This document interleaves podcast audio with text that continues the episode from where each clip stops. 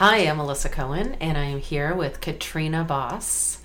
And you just showed up in my world today. Yeah, I just drove in. Literally, right? so you just called me and said you were in the next town, Yeah. and here we are.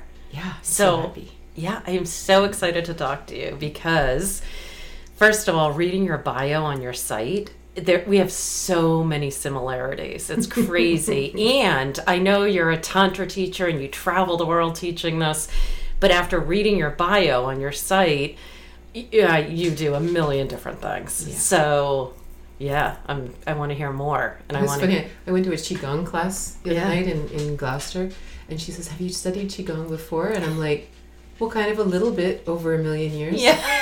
And she looked at, and she looked at me with the same look, like, "Yeah, I totally know what you mean." Yeah. yeah, for sure. Yeah. So how did you end up here? I so In a year part of the ago, world, yeah. I gave everything away. My kids are grown. I was divorced, single, ready to do something else. My I moved my business online, and I basically November first, two thousand eighteen, I gave away everything. My all my furniture, my belongings, Wow. my everything. Sold my car to my son, and I hopped on a plane to Ireland. My daughter was living in Ireland at that time. Spent Christmas there. And then we went off to Scotland, and then they came back to Canada, and I, because I'm from Toronto, and then I went to Portugal and Lisbon and um, Malta, Italy, um, England, back to Ireland, Scotland, um, and basically just all over. Like I, I did. The, I found this website called Talk Talk B and B, mm. where you can actually live in people's homes in exchange for them getting to speak English and practice. And so I stayed with a couple families in the north of Italy doing that. And this summer I stayed on a lemon farm in Sicily. Wow, that must have And- been amazing. Then I was in Greece for a while. I stayed in, a, in an island in the Caribbean for a while. And so I just basically go. Well, the truth is, I'm actually. I really just go where I'm called. So wait, so what? How did you decide to give every, or why did you decide to just give everything up and go on this journey? It's What like I always that? knew it. Mm. There was always some part of me that knew I was supposed to be doing this. I even knew this in high school. When I was in high school, I was going to travel the world. I was going to learn five languages, be an ambassador for Canada. This was my goal. But I was really, really good in math and physics and things like that. And my teachers got a hold of me and talked me out of it and said, no, no, no, you need to study math. And so I ended up going to University of Waterloo, getting a math degree. I met a woman who had a hot brother. So I married him, and he was a farmer. So I ended up on a farm, and we had an organic dairy farm for just over 17 years. And so, I mean, that was the end of my traveling. Mm. And so then I we sold the farm, and I actually bought a train station in this little town in Ontario, where I taught Kundalini yoga, meditation. So wait, you bought a train station, and did you turn it into like? Yeah, I renovated it into Okay. a wellness center. Yeah, I know I should say that. Yeah. It's not a, I just had a train vision of you, people coming in. right? And out. No, no. teaching It's in the middle this- of a train station. Oh, just this old, cool train station with towers, and it was just Oh, like wow. turn of the century, you know. And so you turned it into like a wellness center, retreat place. Yeah. Wow. and so I taught there for a while. And after about six years, it was like something in me was like, it's time for a change. Like you're supposed to. It was a very very small town, and I was. This is where I really started coming into tantra and realizing that. I actually said to my kids at one time, I'm like, "Are you okay if I start publicly teaching this?" Like I'd been studying myself and practicing for a long time, but to actually publicly say I teach tantra, mm-hmm. and my kids were teenagers in a tiny conservative town like i'm like we could be tarred and feathered like they're gonna think we're having orgies they're gonna think we're doing all kinds of crazy and they were like no mom you're like the coolest mom ever like you know of mm-hmm. course this is totally cool and but i knew that i wasn't meant to like stay there and then so i how long did you teach tantra for there? oh only like a year Okay. and then um, I actually talked to an astrologer. It was so funny. This woman said, You've got to talk to my man Joshua. And I was like, All right. I'd never even had my chart done, anything. I had no idea. I knew I was a Virgo. That's, just, that's all I knew. And one of the things I took from it is he said, he says, because this is in this house and da, da, da, da, yeah, I can't even say it. He said, your life purpose is about travel, teaching, and spirituality. And I just started crying, right? It was like that, you know, when someone just hits that deep, deep truth and you went, oh. And I realized I had to sell my train station and I had to put everything online and I had to free myself up. And I began traveling, but it wasn't quite right. I had some issues with my blood and I had really, really low iron and hemoglobin, so I had to actually sit still. And I sat still long enough to actually publish Tantric Intimacy, this book, and which is a culmination of what I teach and also um, feedback from my students because I have an online academy where people take courses and just anyway. So this book was birthed in this time of stillness. Yeah, I'm excited to read this. It's called Tantric Intimacy. Yeah. Discover the magic of true connection. Yeah, thank you for this. Yeah, so basically then I um I was living in this small town and I was volunteering for the symphony and I was at dinner with this marketing guru, right? And she's basically like I don't even understand what she was saying half the time. She's just like, we've got to increase the bench strength on the da da da and I'm like, I don't even know what you're saying, but I'm trying. And all of a sudden she just flips out of it and she looks at me and she says, Do you know what your karmic question is? Wow. no. Just out of nowhere. And I said, no. She says, whether you're a settler or a gypsy. Mm. And I went, oh, right. it was just like this, and the time has come.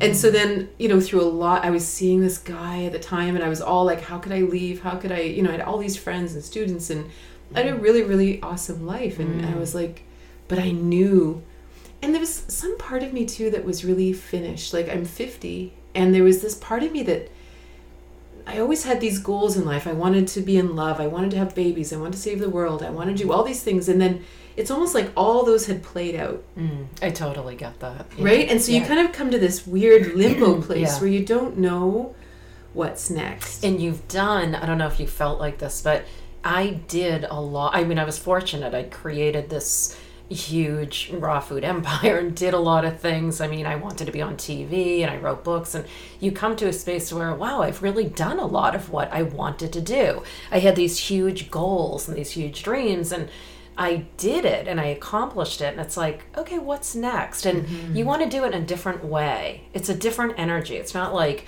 go, go, go, like proving yourself, like that I can do this and creating this huge thing. It's for a different reason. Don't you think when Oh, you get it's so older? different. Yeah. because even like I don't know if it's getting older or just like accomplishing a lot of what you want to do. And then it's like, what's really the next step?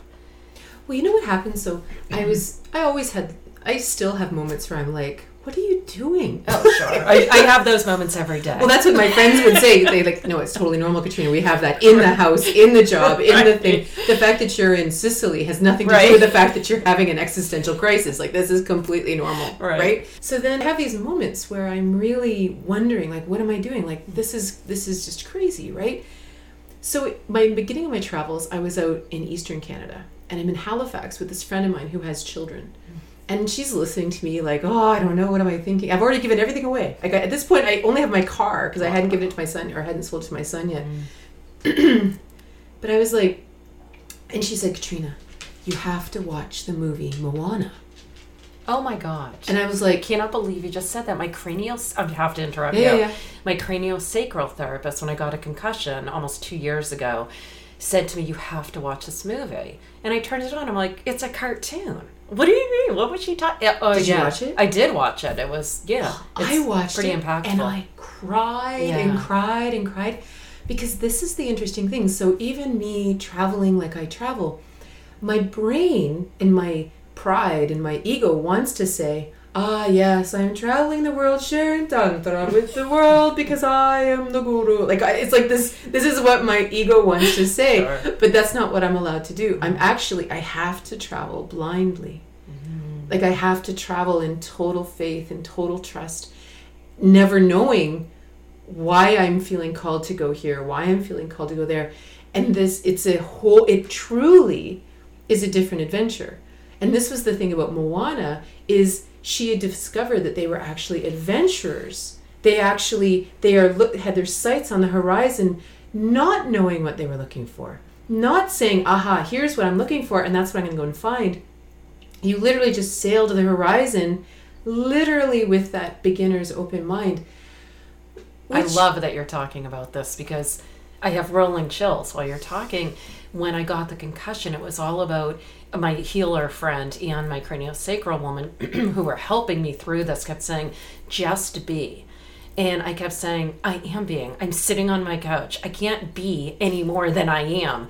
and they kept saying to me, You're not. You're not being. Your mind is going and you're thinking. And and I kept saying, Well, what do you mean? I'm not supposed to think about anything? I'm not but I'm always in the future. And I've always seen my future self. That's how I create.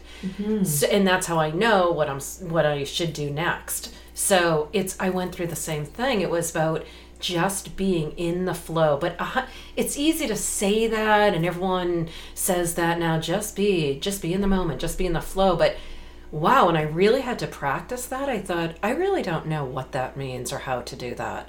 And it's been the biggest lesson for me the last two years. So I love that you're talking Well, about and, and this. the balance of that is, you still have to pay the bills. Exactly. I said, Like, I this kept is- saying to them, okay, but I can't sit on, you know, what am I supposed to do? Like sit on my couch and eat bonbons and watch Netflix? I oh mean, Oh God, I have exactly to. what I would've said.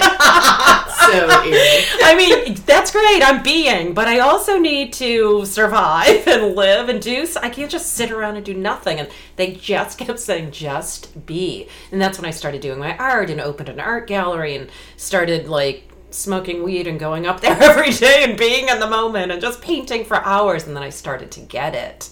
Right. So yeah, I love this conversation. Well, and there's something so because this is the place where I am now because there's sort of that, um, you know, when things don't quite work out, right? You're sort of like, you know, I have online courses and I've got books that are published and all these different things, but the money doesn't flow like you think it should be. You know, in, and I'm with you, like, but I'm being and I'm being intentional and I'm being open and I'm open to everything in the universe and bringing and all that. I, I got it, and yet it doesn't work. And so then my time here, it's funny. So I'm just I'm just five minutes down the road from Yeah. you, and I'm staying with this friend of mine's place uh, at my friend's place on the ocean, and it's just beautiful. And it's kind of like this sanctuary, and it's sort of like um.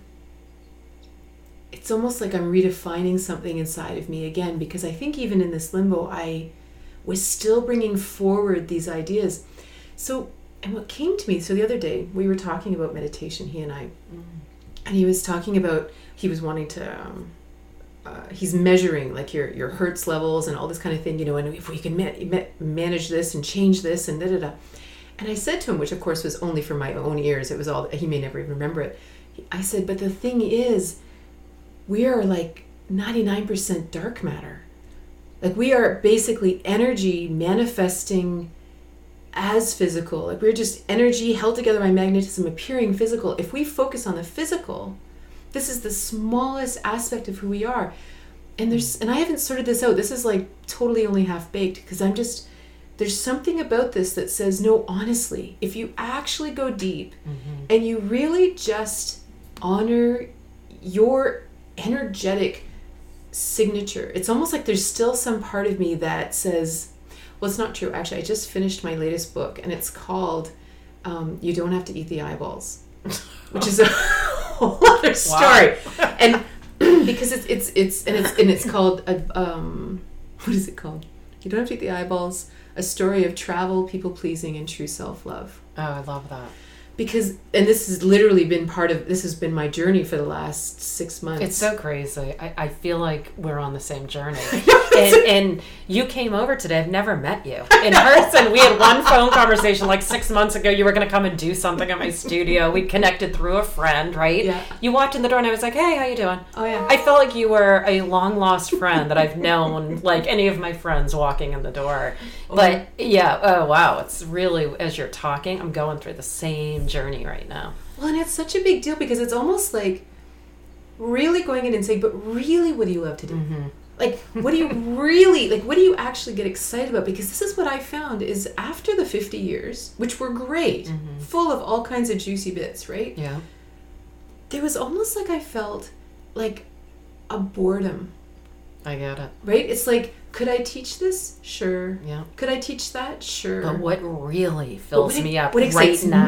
me? Yeah, for the next forty years.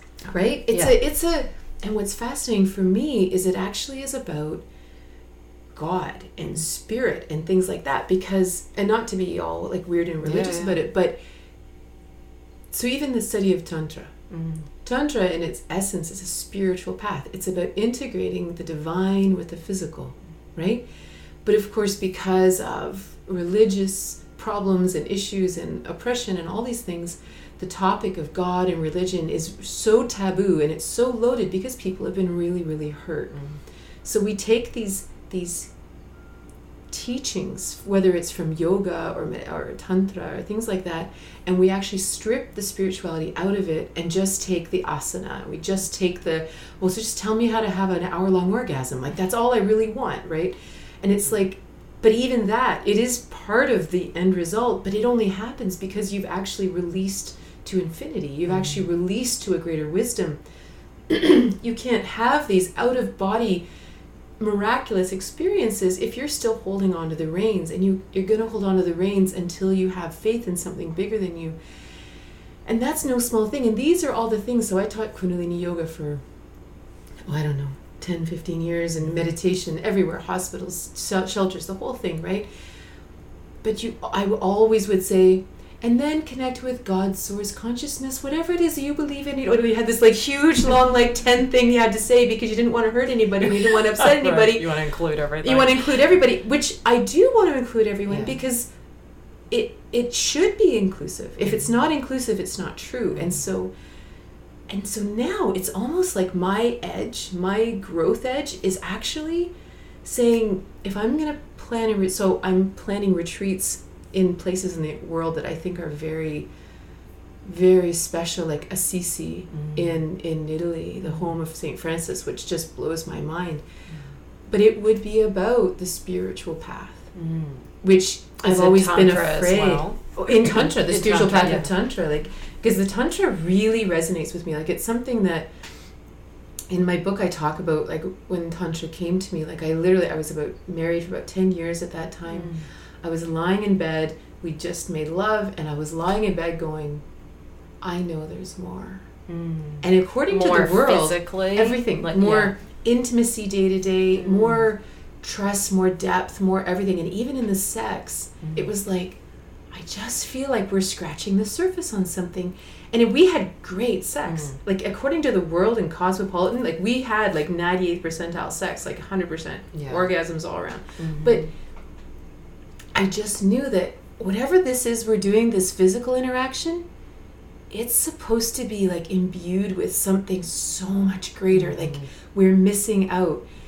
I And- get that. I, you know, I studied tantra for a couple of years. It was never, you know, totally my thing, but I love that I studied it and because I always felt, I mean, sex is sex. Anybody can have good sex, technically. It's the spiritual, for me, it's the spiritual depth and connection that makes it good, even if the mm. technical stuff isn't that great. Totally. It's that's, you know, which is what Tantra is all about. But yeah, I love that. I want to hear more about Well, that. it's it's with such. So I I began study, and actually, literally, this was there was no Google then. So like literally, the word tantra bubbled up inside of me. I didn't even know. I'd never heard it. I didn't know. I couldn't. I oh. couldn't even. So I had to go to the library and ask these little old ladies in this little town of eight thousand people, "Can you order me every book in that you can find on tantra?" So they come in and they're literally like stamping the books. Like this is how old is it? They're stamping the books and they're looking at because there are all these books about, you know, circle rituals under the moon and all these like kinky things and Yeah. everything and I'm looking at them going, "What? I don't know what I'm doing either. I'm just reading books. I have no idea." But then I did find some books about the heart connection and the spiritual parts of it and and I just deeply studied it and my husband had no interest in it. He was just like, "Our sex life is great. I don't know what's what you're talking about. Like this is like our marriage was 10 times better than anything he could have imagined. Our sex like everything." So he was like and he was a little insulted. Like he was kind of like, "So you're saying I suck in bed? Like right. why?" And I'm like and he says, "What is it you want?" I'm like, "I don't know because whatever it is I'm seeking, I've never heard of mm-hmm. before. I don't know anyone who's doing this. Mm. The only person had ever mentioned it to me. So 20 years ago, I had breast lumps. Mm. And my mom had just died of breast cancer. Her mom had died of breast mm. cancer. And so that was sort of my lineage. And this is when I met my first teacher. And his name's Jim, and he's in all my books. And he used to sit with us. He used to sit with me and my husband. He'd say, I don't really get people. He'd say, I mean, if you're going to make love, why wouldn't you do it for at least three hours? And my husband and I would be looking at him going, husband. well, he, we would just sit there and stare at him, and both of us thinking, what would you do for three hours? right? Like, and he'd say, he'd say, like, I don't understand people. Like, we sit, we walk around, and everyone's stressed out. Like, you're choosing stress when you could just walk around in full body orgasms all the time. And we're just staring at him, like, what are you talking mm. about? So this had planted seeds a long time ago, but I, he never called it tantra. Mm. So then I finally convinced my husband to play after quite a few years, which was great because then I really delved deeper into the spiritual part and kind of sorted my own being out, right, without the interaction of a relationship, right? People often say that they, well, I can't study Tantra, I don't have a partner. I'm like, mm. no, no, no. You want to do it on your own. This is between you and God. Like, this is between you and, see, I'm already, I need to rephrase it. No, I, this is between you and God, whatever you want to call it. Yeah. And that is what you need to do. And then you bring that to whatever, where whoever you're with, or, Mm. you know. So, but eventually I, I gave him an ultimatum. I said, you know, I can do anything else with anyone. This is the only thing I've promised to only do with you. So it's you or someone else. I'm sorry. I'm not going to my grave with this. Oh, wow.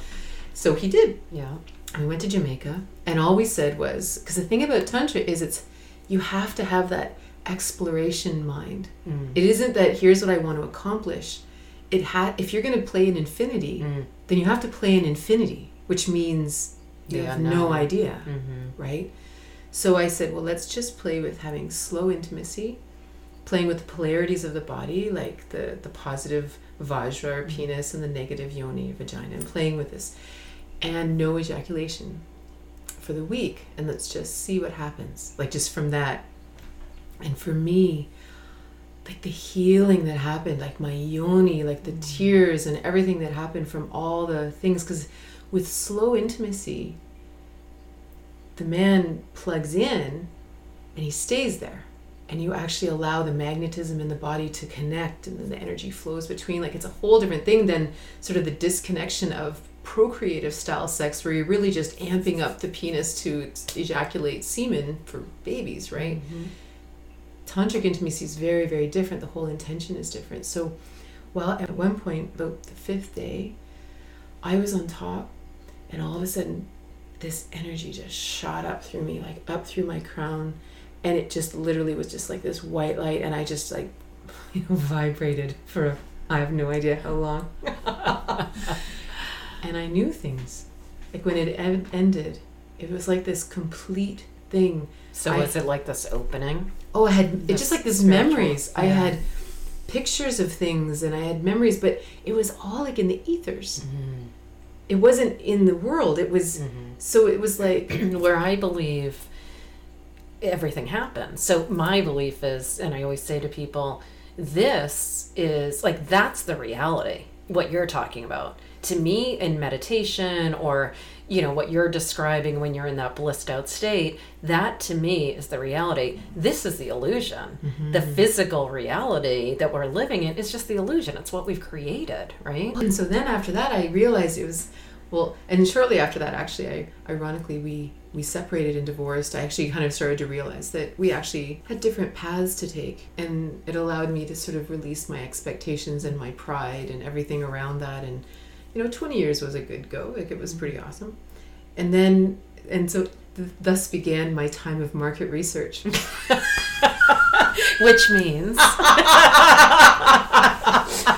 at this point i moved to toronto and because i was living in this tiny town and well dating in toronto as a woman is a very very different experience. It's you basically have your pick of anything. Really? well yeah i mean a uh, lot of horny people out there. Yeah. And and at that point too i was really into younger men for some reason. This was part of what came to me was sort of a lot of this priestess with the young men because it really actually only makes sense that men have a thing. They fetishized it into cougars and all this stuff right?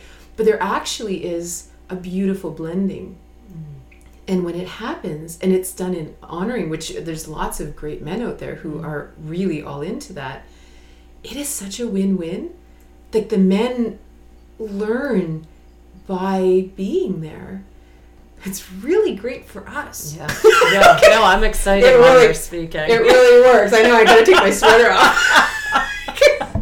and and it wasn't all that, but there was a Yeah. lot of that. And and anyway, but it was like and I would be like making love with someone and as things were happening, it was almost like I'd be just watching them going, Oh, this is what the humans do. Like I was sort of doing this thing and things all started sort of dropping into the, the truth and Mm. I also began traveling and going to a lot of tantra retreats and things like that to try to f- sort out what the tantra community was because I was very isolated in my experience and what even my experiences sexually and intimacy and spiritually and everything. So So this was your time of exploration. and trying to see where I really- fit Mhm. in, you know, and it, actually, ironically, this is what brings me back to Boston because the man that I'm staying with, I met at one of these retreats in San Francisco, and um, we spent time together, and I shared things that I do and stuff, and he tells this story like because he's been introducing to me to his friends, and he tells the story. He goes, "Okay, so she sat on my lap and breathed with me, and the walls disappeared." and and I was like, I hadn't actually heard him say that before. I was like, yeah, that is how it happens. Because that's what happens. Yeah. Like when you actually join this physical reality together, the walls disappear and the bodies disappear and time disappears. And for me, it feels like like a wormhole. Mm. You just sort of plug in and you fly. And then this is where people say, like, what do you do for three hours? It's like There's no time. Yeah. you just suddenly it's like the energy subsides and you look at the clock and three or four hours have gone by you know someone once said to me they said oh i would love to video you making love and i said do you have any idea how boring that would look Yeah. Right. Because Like, it's energetic. it's all energetic Yeah. like you connect and everything and happens you inside your energies. like nothing it's all inside Mhm. like there might be a lot of sound Mhm. but, but it's all there's no tricks there's no positions there's no it's not like that Mhm. it's a hundred percent it's a hundred percent openness Mm. to merge Mhm. and when that happens it's just magic. It's beyond anything you can describe. And so this friend of mine here he had been doing this for a long time. He'd been going to retreats and schools and studying and everything.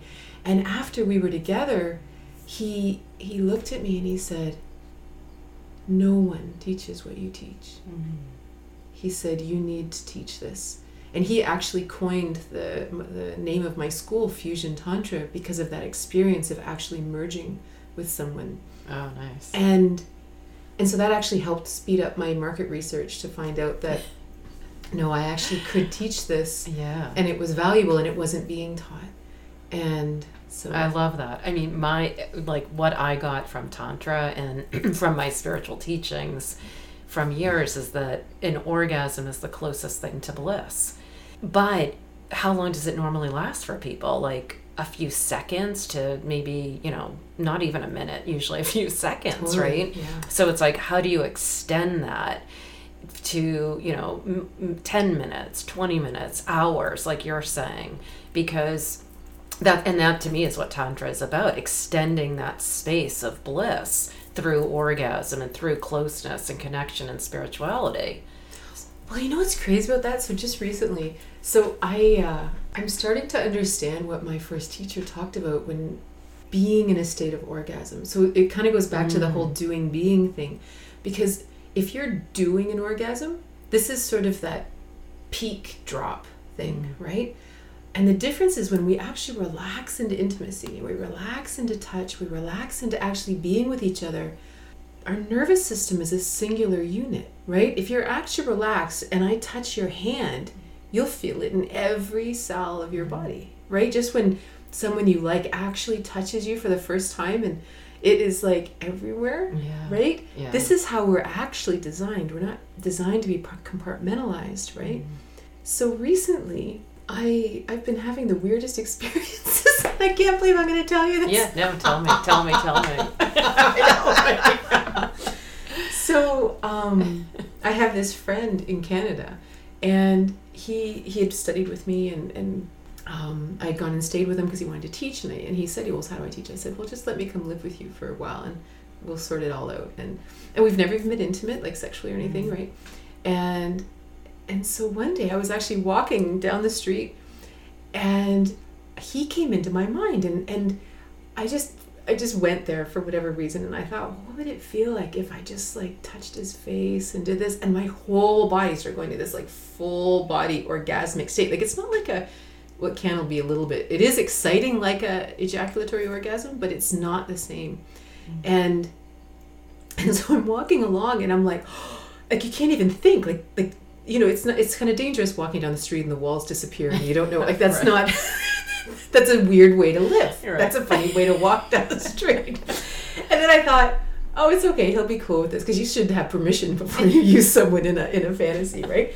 And so I'm like, oh, but he'll be cool with it. So I sort of went there. Well, after a few minutes, I didn't even know where I was. I didn't know if I'd passed my friend's house. I had no idea. I'm standing there going, because you have to kind of come back into your body and your brain and everything. And I'm like, well, ever since this, so then I messaged him and I said, um, I did this thing and this is what we did. And he was like, Oh my God, I've been so happy and I didn't know why.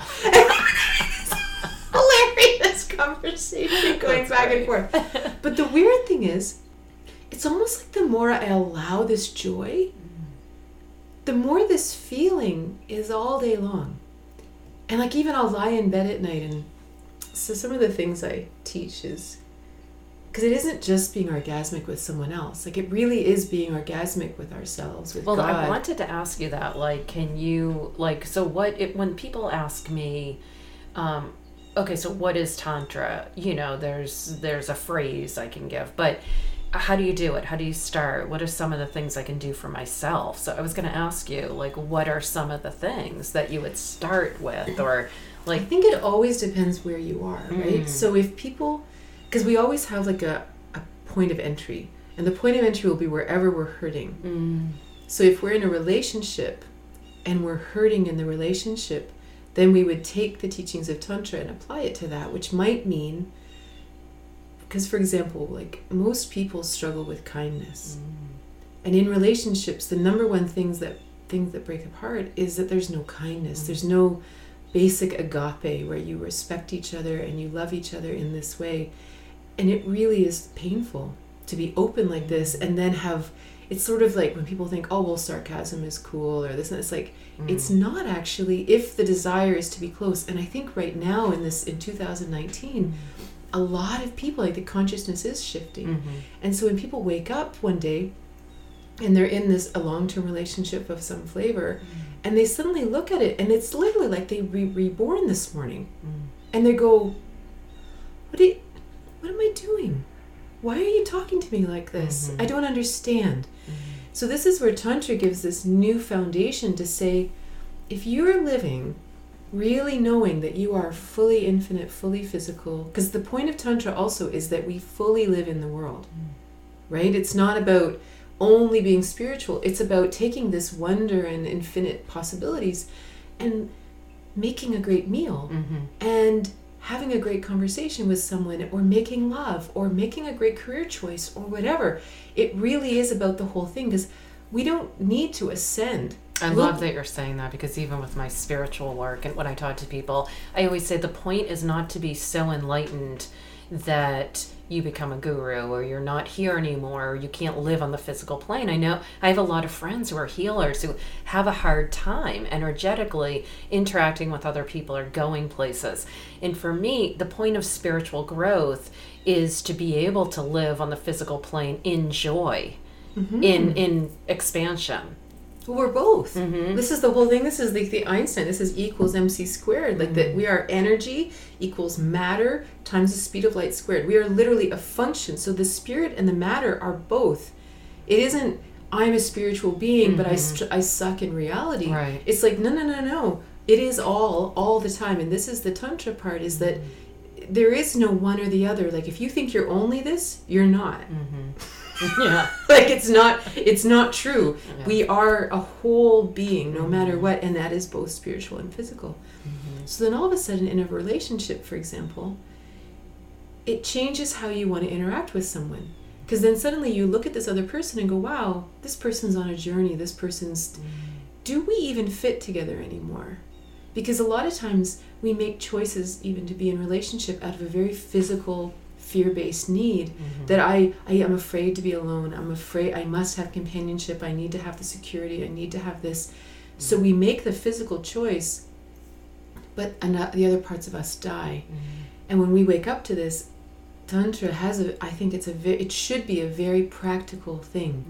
It should be literally like, like even so. Like my children are. My son is 24. My daughter's 22. And when I wrote tantric intimacy, my daughter was 20 or 19, 19. And I asked her. I said, "Could you proof this for me?" And she said, "But I'm not objective, mom." She said, "This was my whole life." Mm. Right? This is how we were raised. Mm. and that's the point this is this is when you have this so for example like as um, when my children were small i remember looking at them and thinking how could i ever have been given these beings like these infinite little beings with their own karma and their own life and their whole story like how could i ever guide them how could i ever say anything intelligent i mean they may only be two but they're in, as infinite as I am. I'm only really a couple years older. Mhm. I'm not that much more interesting, right? and so they would be going through something, and so they would joke that I never punished them. I would just take them to the couch, and we would sit on the couch, and I would stare at them like a uh-huh. weirdo, and I'd be like, "What's really going on here?" And they'd be like, "Oh, mom," Yeah. and I'd be like, "No, really." There's something else, and I would pray. And I would ask for guidance, and something would come through me, Yeah, and I would say it, and we would cry or we would hug or whatever. I mean, except for one time when my daughter was 16, she was like freaking out about something hormonal, mad at her brother, who knows what, right? And I said, Come on, let's go sit on the couch. She goes, For God's sake, mom, I'm just 16. Just let me have a bad day.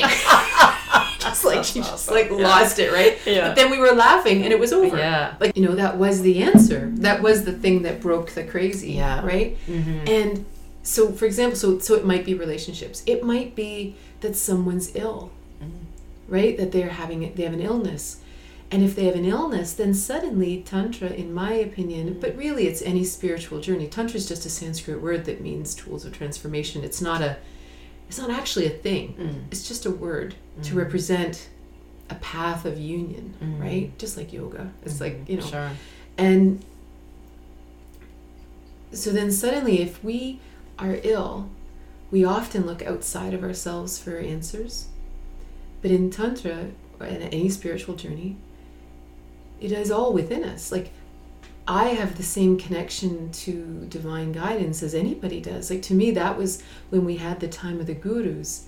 The gurus were showing us what it looked like to listen for divine guidance it wasn't about listening to the guru it was about let's sit quietly mm. and listen so if you're he- if you need healing so for example like my first book was called what if you could skip the cancer mm. and this was the story of my breast lumps my teacher and everything and it was really my journey from my brain I mean, I have a math degree. I really trusted my brain. My I was like that was like ruled supreme, my ace in the hole, right?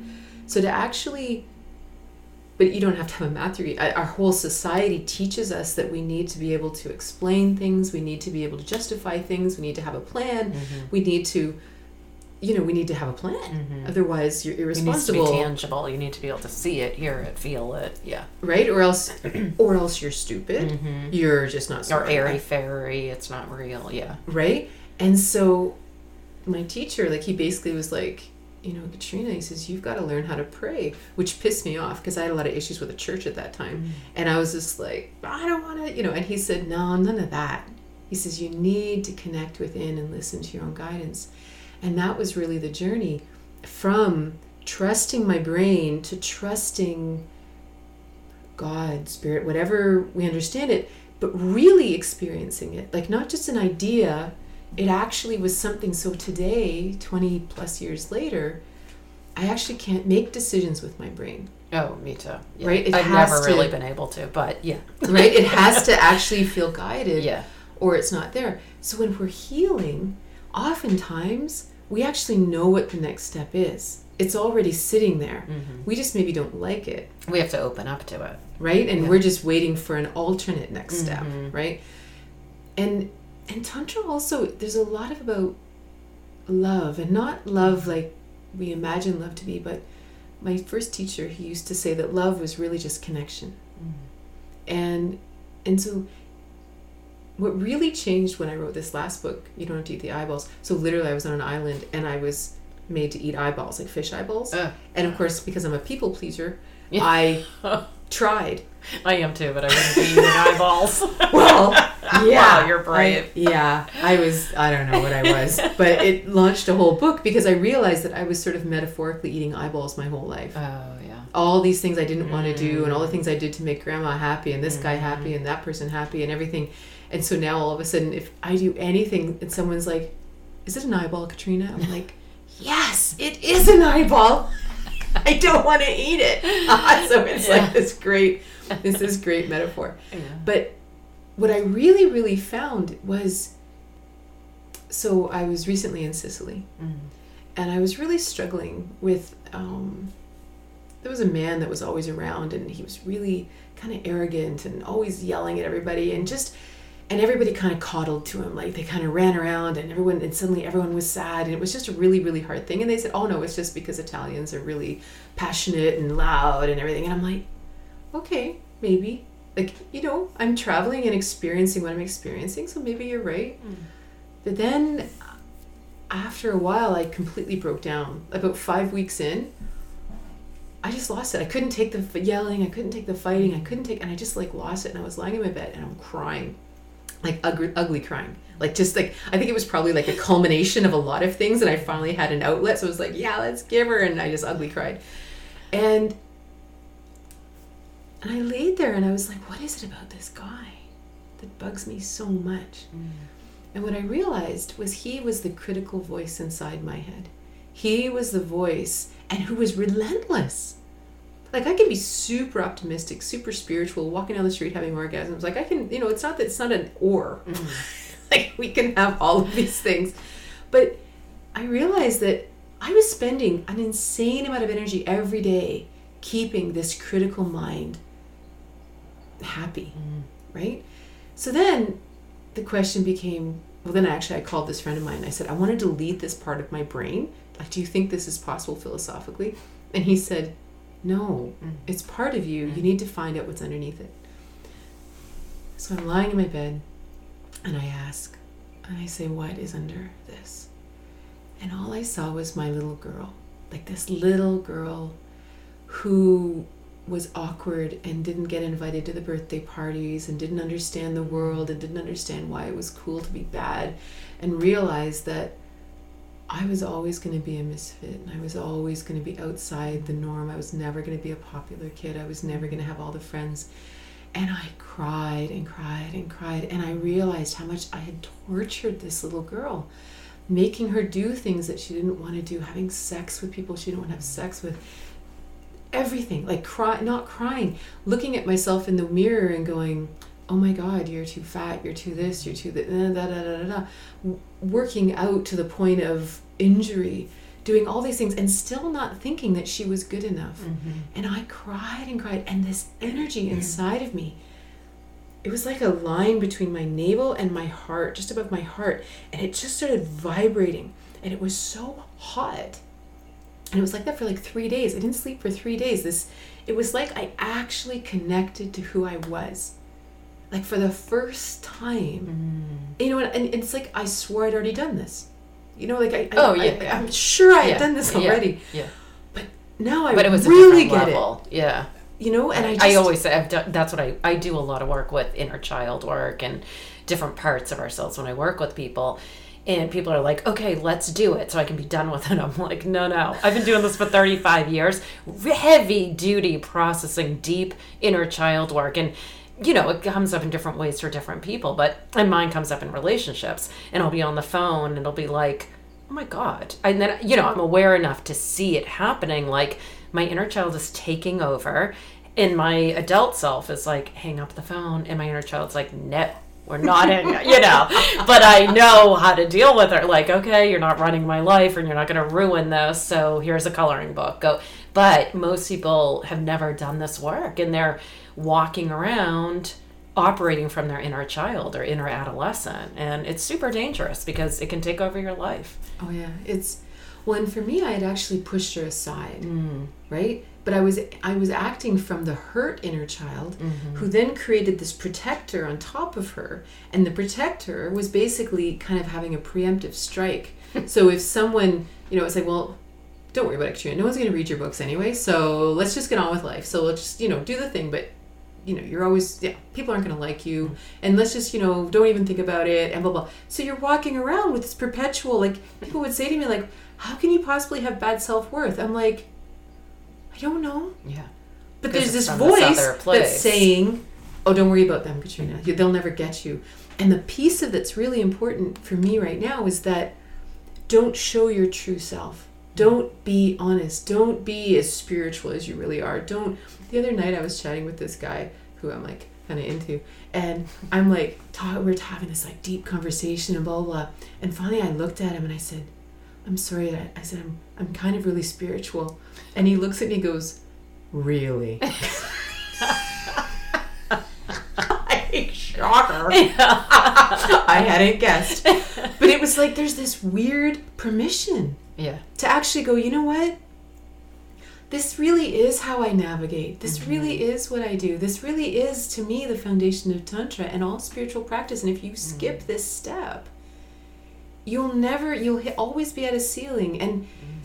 and to be unapologetic about that mm-hmm. is so freeing. And and so this is sort of part of what I'm kind of reconstructing, even in my my work and my writing right now, is that what if you worked utterly unapologetically? What if you absolutely only did things you loved? What if everything was a 10? 100%. i love that that's what i'm doing right now as well It's a huge deal. And it's a huge deal because it's not it's new. It's the mm-hmm. horizon. Mm-hmm. It, it isn't what we've always done. No, and you know, on one hand, I feel like I've always been super real and out there and who I am, and I've never hidden my weirdness. You know, I've always said, "Oh, I'm a healer, and I'm into raw food, and I'm writing books, and I'm."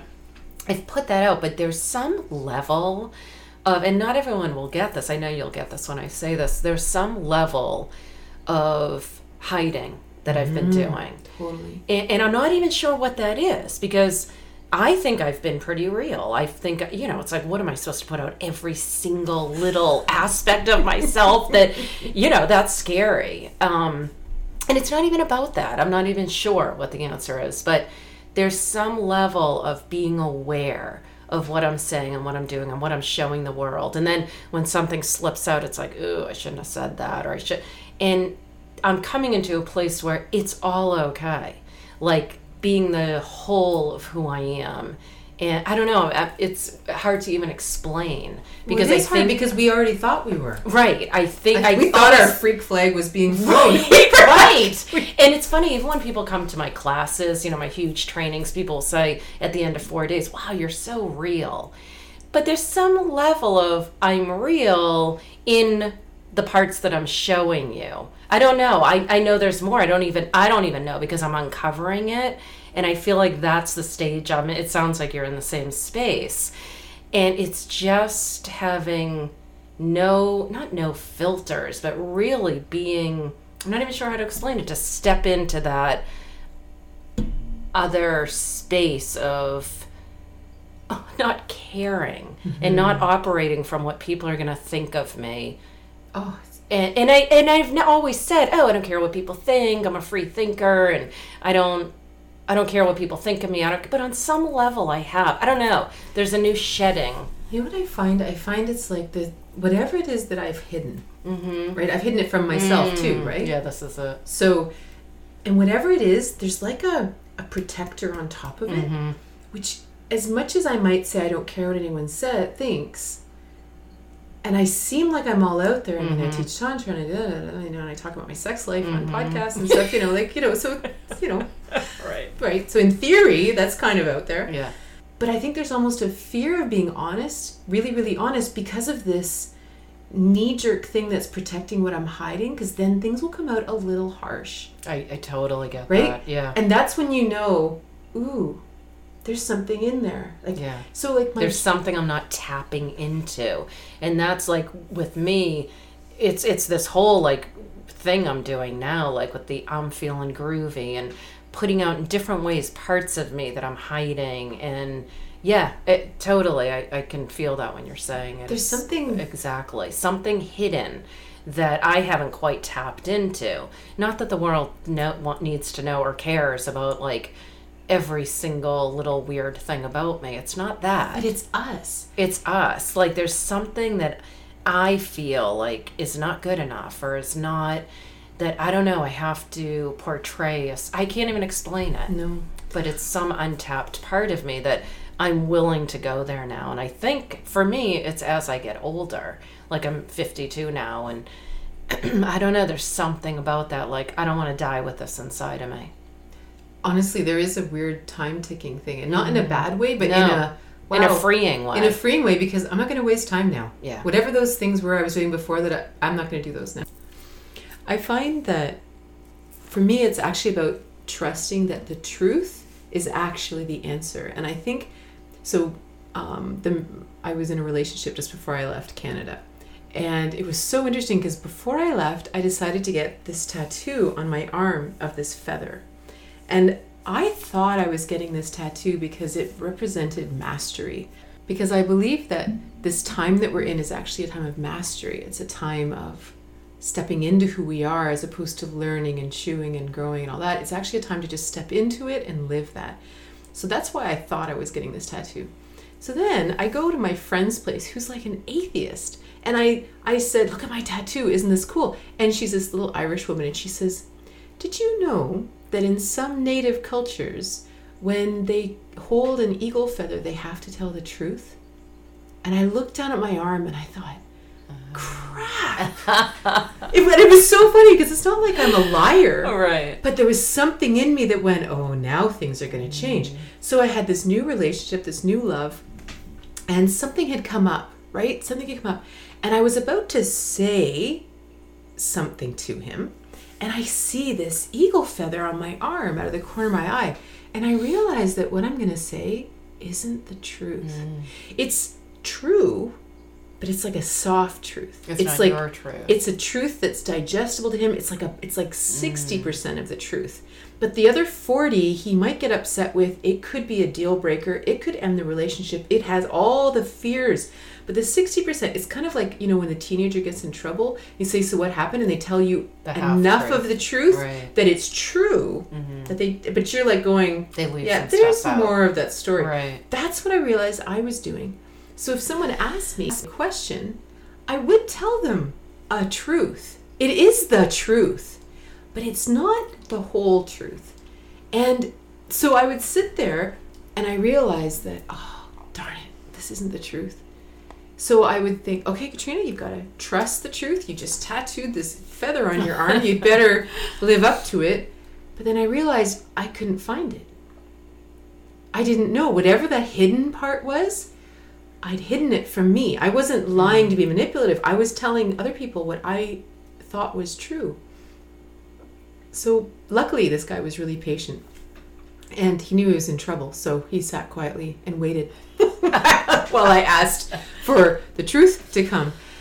And then, of course, the truth that came, it wasn't mean, because I don't think meanness is ever the answer, but it was really clear. It was like, actually, no, this is the truth. This is the reality. And I can't go out with you if this is where you're at. Like, this is, I'm going to lose respect for you. I know this is the end point of this. This isn't a conversation that we can even discuss. You know, and like the conversation, for example, it was about him, he was battling with his ex wife. And so instead of ca- talking to each other, they were communicating through the children. Well, as soon as someone's like doing that with children, my mama bear rises and I'm like, no, I what I really mean is you must open up communication with your ex-wife or I can't date you. Mm. Like I'm telling you, but that's what I didn't want to say. I wanted to say things like, well, you know, it's really healthy to go and open ourselves and really go deep into all this thing and that. I, I was trying to say this really soft thing, but then he'd be like, yeah, but you don't understand because she did this and this and this. And eventually I just had to say the truth, which mm-hmm. was, I know you're hurting, but this is a deal breaker for me. I love you and I want to be with you, but this isn't a discussion. Mm. And that's a kind of truth that I never ever shared, especially with men, because I had such a need to be loved, such a need to be connected, such a need for them to not be the one who left or whatever it was. And that's the kind of truth. Like I, I think it's almost like we're we're 60% or we're 70% or we're mm-hmm. 80%, but there's this other bit Yeah. that's actually our truth.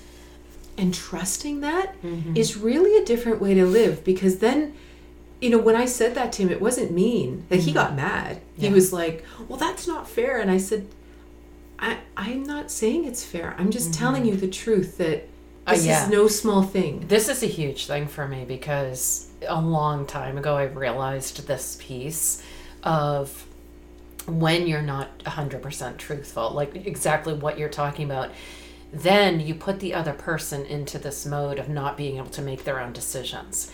So the not wanting to hurt someone or not wanting to say it fully or not wanting to be loved ourselves it's if I'm not truthful, then I'm stopping them from making the choices and creating their reality 100%. And if I'm truthful, nobody can, I mean, yeah, he can be upset, but he can't be mad at me if I'm saying, this is how I feel. This mm-hmm. is the truth of how I feel. And then they're able to make their own decisions from that. But if you're telling somebody the half truth, then they're not getting the whole picture. Then they're making these decisions on their life, which isn't the truth. So, yeah. And there's something it's it's very subtle, but it's Mm-hmm. yeah. really different. Totally different. Like it's a it's a Totally very different, way to live. and it's really once you start practicing that and it's it's difficult because you know like you have to give permission to the people that you're saying this to to get like okay maybe they'll be angry Mm-hmm. but i need to tell speak the truth of how i'm feeling Oh, and I it's had- okay I had such a realization when this happened because I said this to him, and and he said, "Well, I don't want you to be angry with me," and I and then I got really angry, which I don't normally get, and I said. I'm allowed to feel however I want to feel. And if I'm angry, then I'm angry. And if you don't want me to be angry, stop pissing me off. it was so funny and so out of character, but I so dig it. And so now I'm like, because you know they once said that you know like in our society women are taught that the only you can feel anything you want except anger. Oh, yeah. And for men, the only thing they're allowed to feel is anger. Yeah. And it's sort of this thing that it's like, it's just it's just my truth. And the truth is, I've been angry a lot in my life, Mm-hmm. but not allowed it. Oh yeah, most people suppress it. And I always say there's there's no you know, people say you don't want to have those negative emotions, right? but to me there's there's no such thing as negative emotions. The only negative emotions are the n- emotions that you don't express. So even love can be negative if you're if you're, you know, stuffing it down and suppressing it, right? So there's no negative emotions if you release your anger and you're clean about it, you know, you don't want to be dumping on someone else, but if you're clean about it and you express it that you're angry, you're upset, you're pissed off, then you can have that conversation and you can process it and deal with it and it turns Well, out you don't let your thing. brain into the emotion either, right? Like Mm-hmm. I'd be all upset about something, and my daughter would look at me and she'd listen. She was like super wise. She'd look at me and she'd say, "You know, I really feel your pain, Mom. I get it." She says, "But just don't make a philosophy out of it." wow. right? Because that's what happens. It's like we're all upset, and like, and then you know what else? And It's then the you- whole And then we make a story. story, and the Yeah, truth is. I'm just hurt. Yeah. Yeah, and that's why like if you can process your anger, there's always stuff under it. Like, okay, you're in pain, you're hurt. Like that's why I tell people to write hate letters. Like don't send it. You know, I know people have done this before, but but really like write a hate letter but write every like i am so friggin mad you know say how you feel. Put it away for a day. Take it out. Rewrite it. Like i'm really upset. I don't know how you could have treated me like this. Then you put it away for a night rewrite it the next day and you get deeper and deeper. Like okay i'm really hurt. I'm mm-hmm. sad that you didn't hear me when i said that. And then you know you put it away again and rewrite it the next day and it's like wow, this reminds me of a time when I wasn't heard when I was a child. You know, you really get to the issues because anger is just the, it's kind of a light emotion. People think it's a heavy, deep emotion. It's really not. Mm-hmm. It's kind of a surfacey emotion. There's always stuff under that. Yeah. I don't know. It's, it's neat. It's even, um, now that, that I'm traveling, it's really interesting. It's, um, this is another really weird thing. It's about actually learning how to receive Mm. You know, because I my first half of my life I was always in control and in charge and taking care of everybody, and I was you know. And then uh, someone said to me, they said, you know, you could do the next half easy, like you don't have to take the hard path anymore. wow. But then that required me actually letting people help me. Oh yeah, that's been a huge lesson for me. Right? Yeah. And so I you know, for example, I because I, I teach this all the time about in tantra, it's a huge thing about the masculine feminine also, right? Mm-hmm. Because the masculine feminine, forgetting about gender, it's just simply two ends of a magnetic pole, and us being energy held together by magnetism, pure like magnetism matters. So the masculine and feminine matters, and so for me in relationship, for example, I prefer the feminine polarity. Like I prefer to be the receiving, the chaos, like that kind of thing and I prefer a man who actually loves being in the masculine. Like that's my my favorite. I mean, I'm just not into uh, making anyone into something they're not, right? Mm-hmm. So sure. So this this my my last serious relationship, he was so funny because when I first started dating him, I was actually really happy, and I said to him, I said, I actually don't need anything from you, but if you want to play in this polarity and be the masculine to my feminine, I'm all in. And he was like, I don't really know what you mean. So I had to actually like spell it all out, you know, and um, you know, you just plan things, you do things. Like one of my my friends. So here, wait, explain what that is. Well, for example, like the. What ma- do you mean, like the masculine? If you want to play to my, what did you say? How did so you say? Yeah, if you want to play the masculine to my mm. feminine. So in in normal masculine feminine dynamics, right? So right now, if I'm talking and you're listening, you're like the empty bowl, and I'm talking or if you're talking, then you're now in the masculine, I'm the empty bowl and I'm listening. Without the masculine feminine, we have no union. If we're both talking, we're both separate.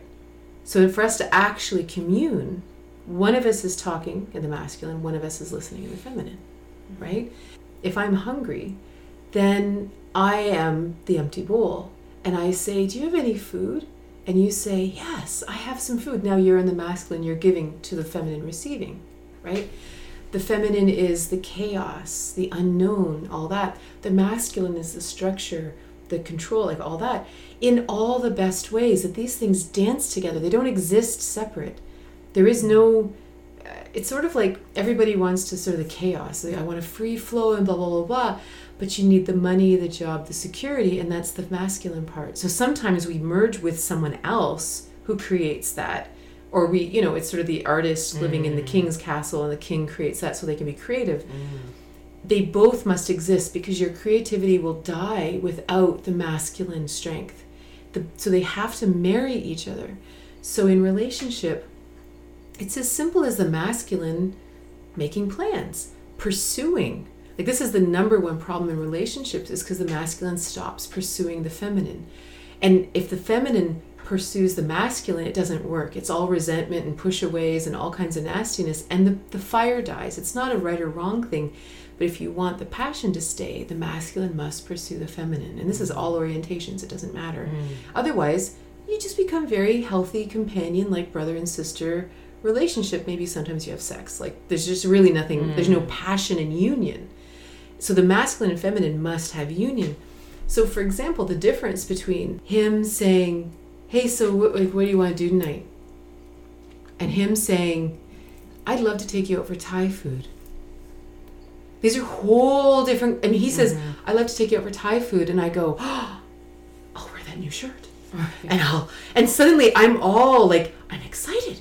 Something really exciting has happened inside of me. If he says, So what do you want to do tonight? I go, well, you know, I, I don't know. We could go out for dinner or something. And he says, well, where do you want to go?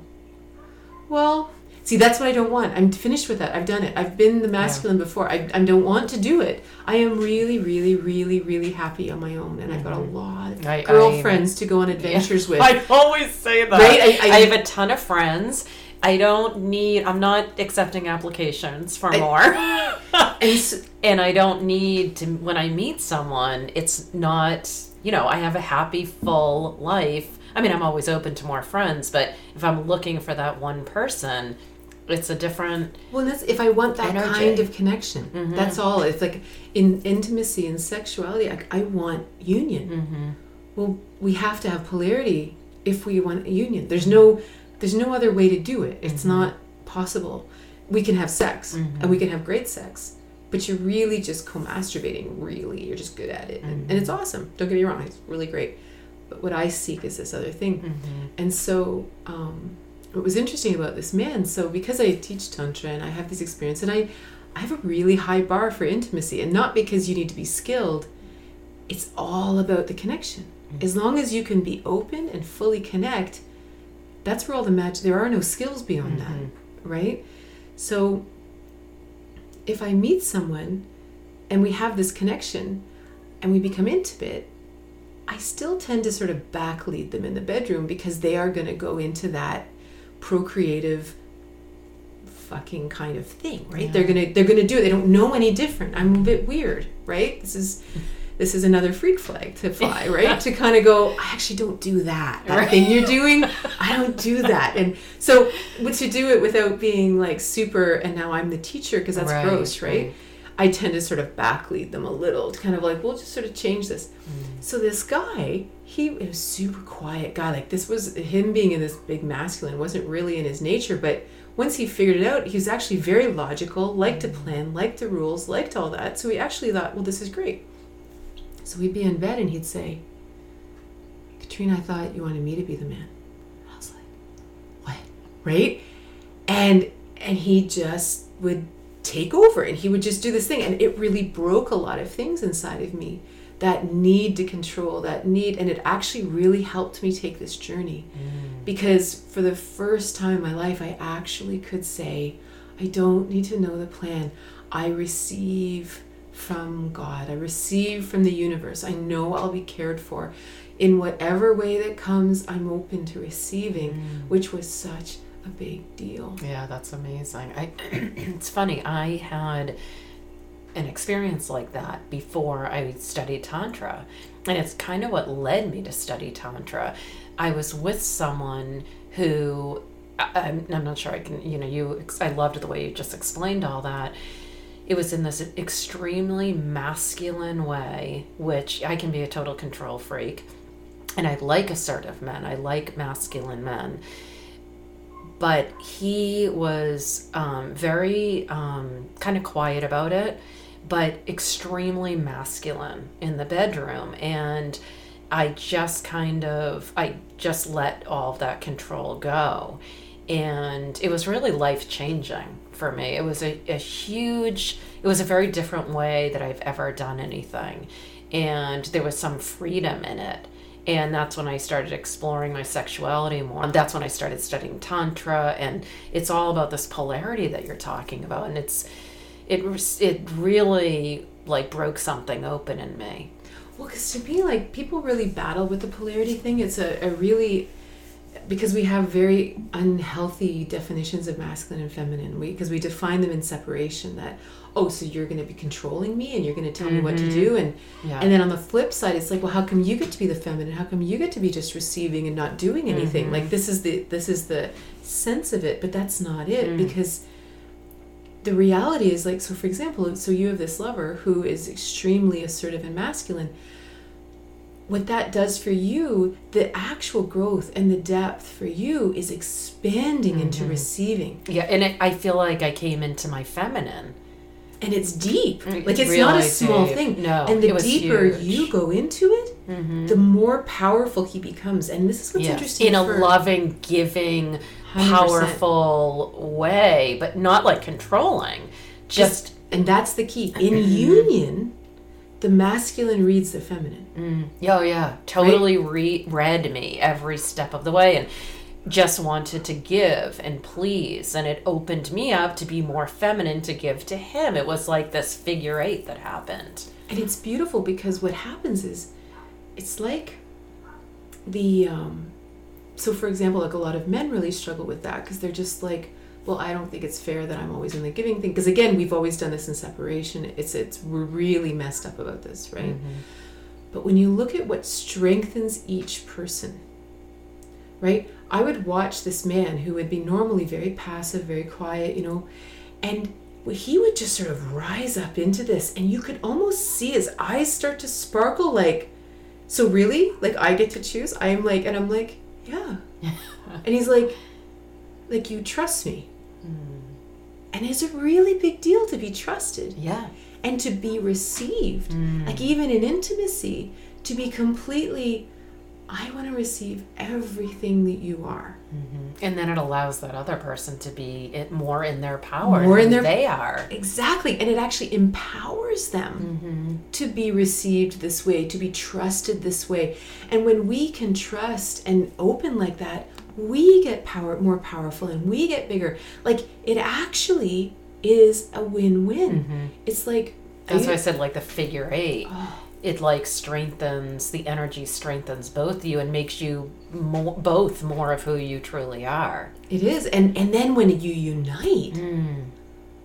like it's it's just well then the walls disappear. Yeah, yeah, yeah. And that that's like that spiral that you see like in tantra where you merge, right? When you're um, when you are making love, that spiral energy that merges between the two of you that creates that like then explosive orgasm that yeah. can be more than you know i always say like if someone is giving 100% and the other person's giving 100% then it's 200% energy that you're getting that couldn't be created alone Well, and there's something cool about 100% because what that means is that all channels are open. Mm. And that's a really big deal. Mm-hmm. That there is nothing hiding anything, there's no energy cloaking anything, that literally you open every single channel. Anything can happen, and that's okay. Mm. And two people come together where anything can happen. Mm. yeah it's pretty powerful like these are infinities colliding like it's mm-hmm. it's not even it, there's no words like this is where the end of the words are. Like there's no and i don't know i think i think this is what it's all about now. Mm. you know and I, I can't even imagine living any other way. Yeah. Me neither. And i'm glad you're here to teach this. All right i think we could talk for another five hours so this was awesome. Do you want to give your website and how people Oh, yeah. can reach you? And if you're doing classes i'm not even sure what you're i know you travel and are you doing workshops? You know i'm in i'm in the boston area until december and then i fly to british columbia and gonna hang out in the west coast for a while. And but yeah, my websites are katrinabos.ca or fusiontantra.com my books are all on amazon if you look up katrina Bos the books are there in audio and audio and visual audio and paperback and ebook and all that um, I have online courses that I teach tantra. I teach spirit, the spiritual path. I, I teach um, about like the foundations of tantric intimacy. I have a course for women called the Radiant Woman, because that's another really interesting thing about this dynamic, about the importance of the masculine reading the feminine. Because of our history, the feminine, the women, have been so broken, and having to become very passive aggressive and protective and all these things the men the masculine actually can't read them. Mm-hmm. It's not possible. So actually this union isn't even possible until the women heal. Mm. So when the feminine heals and again all orientations but when the feminine partner heals then the masculine can get a full read just like we were saying if we're not being honest they cannot come 100% mm-hmm. so to me, healing the women is the first step. And when we heal, it changes everything. And so this is why I created this Radiant Woman course. Mm. And it's just, I love this course so much because it redefines even what the masculine feminine is. It redefines what wholeness is. It redefines why we're in relationship, feminine sensuality and sexuality. It's Mm. such a really big deal. And so, yeah, but I would just go to fusiontantra.com. Everything's there. There's an email list, lots of things. Oh, that sounds great. Thank you so much. Thanks for having me. Thanks for letting me drop in. Yeah. you never know who's going to show up at the little pink house. Thanks, Katrina. Thanks so much, Elizabeth. Stay elevated, everyone.